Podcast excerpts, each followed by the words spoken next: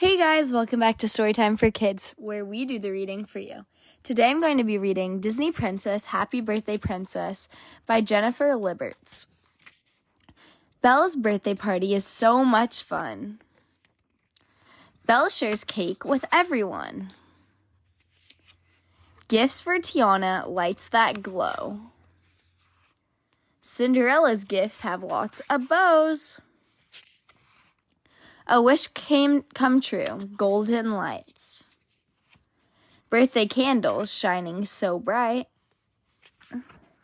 Balloons for Snow White, friends who care. Jasmine has lots of goodies to share. Play a game, have some fun. Cupcakes for Ariel, yum, yum, yum. Happy birthday, princess! Bye, guys. Thanks so much for listening to Storytime for Kids podcast. Hope you guys enjoy. I'll see you next time. Bye.